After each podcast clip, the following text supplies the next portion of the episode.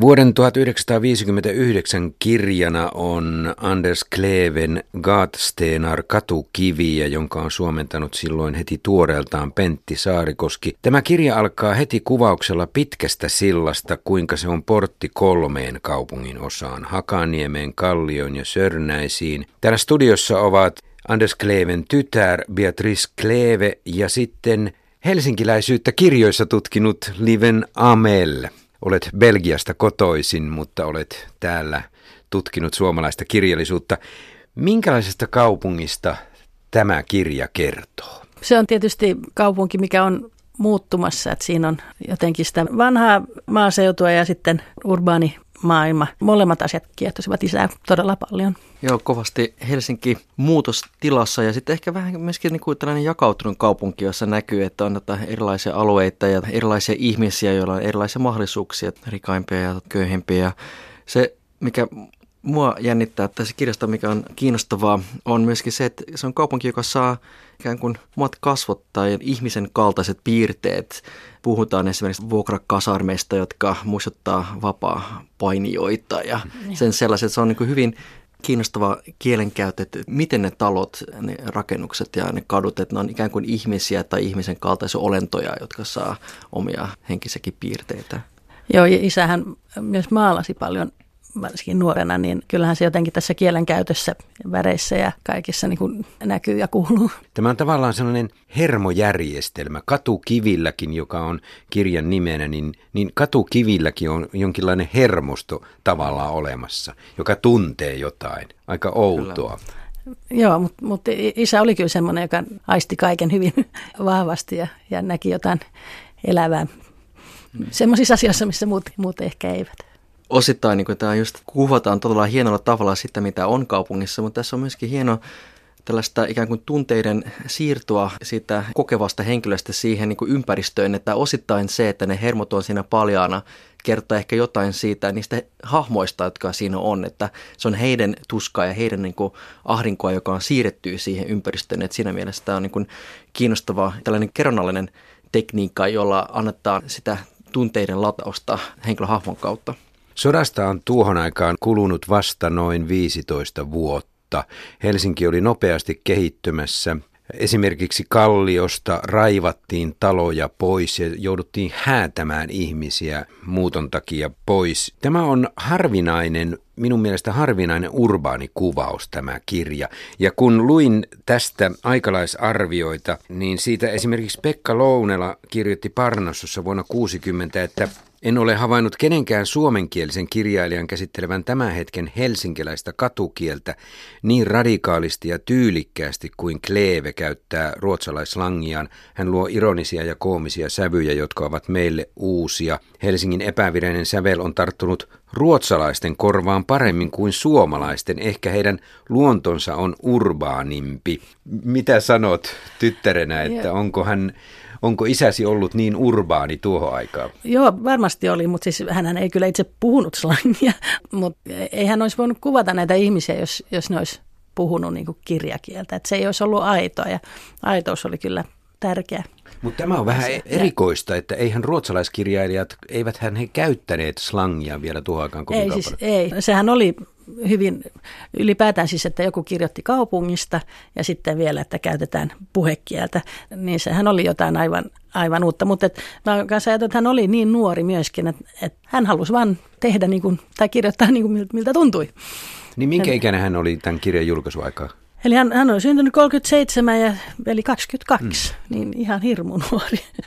Toisaalta onhan toki joitain esimerkkejä olemassa, että Elmer Dictonius esimerkiksi kirjoitti todella, ja, ja hänkin tavallaan niin kuin sekoitti vähän sitä suomen kieltä ja, ja ruotsin kieltä ja kuvasi äh, kaupunkilaista, mutta hänkin on Elmer Dictonius on myöskin täysin poikiksellinen hahmo ihan niin kuin eurooppalaisella tasollakin, että mun mielestä Anders Kleve niin kuin on tavallaan siinä joukossa äh, käytännössä myöskin sen kielenkäytön näkökulmasta, että, että hän on niin kuin poikiksellisen niin kuin hien, hienolla tavalla niin kuin tuo sen, sen kielen sekä sen niin kuin kaupunkilaiskielen niin kuin siihen ja sitten sillä kielellä tekee jotain aivan, aivan upeaa, että, että kuvaa sitä, sitä ympäristöä, niitä ihmisiä hyvin aidolla, kiinnostavalla, ainutlaatuisella tavalla. Mutta silloin tämä suomen kieli ja ruotsin kielihän, niin kuin, se, sehän oli niin kuin se, ja, ja Venäjä myöskin, niin sehän oli se slangin ajatus, että tavallaan kaikki voi, voi puhua toistensa kanssa. Että, että mä en pienen osannut suomea, mutta en mä muista, että olisi ollut mitään kieliongelmia pihalla, kun leikittiin suomenkielisten lasten kanssa. Että ei mulla ole mitään semmoista mielikuvaa, että ei olisi ymmärtänyt.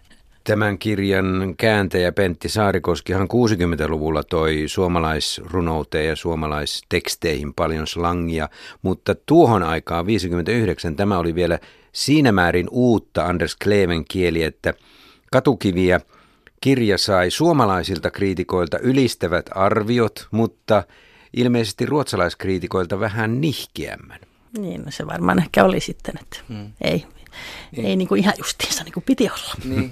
Käsittääkseni siihen myöskin liittyy, liittyy se, että siihen aikaankin oli koettu, että pitää varmistaa, että äh, ruotsin kieli tota, on selkeästi erilainen kuin suomen kieli ja pidetään niin kuin hyvää huolta siitä, että, että se ei eroaa liian liikaa sitten niin kuin riikkiruotsista, mutta mm. ehkä se sitten asiateksteissä on niin kuin ihan perusteltu näkökulma, mutta kirjallisuudessa se ei toimi kauhean hyvin, koska kirjallisuudessa tietenkin niin kuin se luonnollinen ja, ja aito kieli varsinkin että dialogeissa niin kuin on niin kuin kaiken A ja O loppujen lopuksi.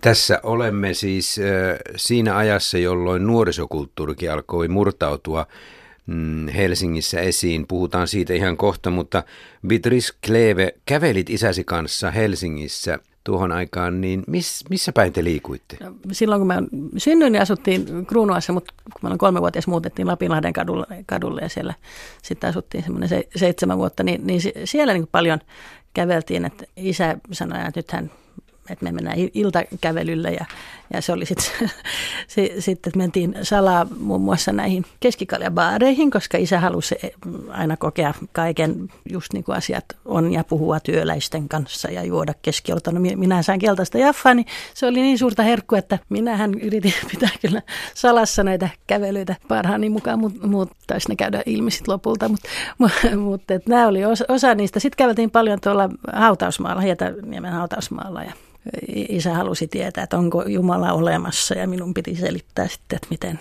että on, onko vaiko eikö ja miksi. Ja, että se, sekin kuuluu siihen, että, että hän varmaan ajatteli, että niin pienen lapsen suusta tulee niin kuin se aito totuus. Muistatko minkään nimisiä baareja, missä kävitte, no, mitä oli olemassa sijakaan? Ainoa nimi, mikä muistuu mieleen, on, on kundibaari, mikä oli Lapirinta ja Lapinlahden kadun kulmassa. Tässä kirjassa on neljä novellia. Talonmies, Sikiö, Lisensiaatti ja Varis. Kyllä Anders Kleve on kirjoittanut aika paljon vähävaraisista, huono-osaisista tässä kirjassa ja hänen äänensä, hänen sympatiansa tuntuvat olevan pienen ihmisen puolella. Juuri näin. Mm. Sekö tuli sieltä baareista, kansanparissa kiertelemisestä? Niin, tämä on mielenkiintoista, mistäkään se on tullut, mutta tosiaan hänen isänsä oli pappi ja äitikin oli korkeasti koulutettu ja näin, että, että en tiedä, mistä, mutta että hyvin herkkä ihminen hän oli ja ehkä osittain mä oon ajatellut, että voisiko se liittyä myöskin tähän kotiapulaiseen, joka on Variksen taustahenkilönä, niin hänen elämäntarinastaan ja ja hänen ajatusmaailmastaan. Ja sitten isän oli myös sotalapsena Ruotsissa, että, että kyllä varmaan tämmöisiä, vaikka siis siellä oli oikein hyvät oltavat kyllä, mutta kyllä varmaan tämmöinen herkkyys ehkä osittain synnynnä, mutta, mutta tietysti näitä, mitä on, on sitten kuuluu ympäristöstä.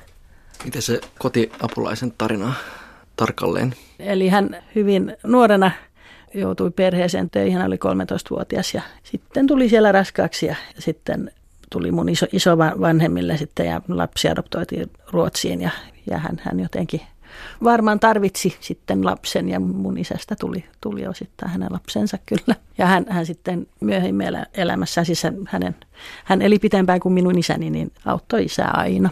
Niin tämä Varis novelli tässä on hyvin koskettava tarina siitä, kuinka nainen joutuu päivästä päivää jakamaan sanomalehtiä ja hän kerää omaisuutta, jotta hän saisi sitten loppujen lopuksi sellaisen tietosanakirjan, jota hän on halunnut pitkään ja hän kulkee eri puolilla kaupunkia.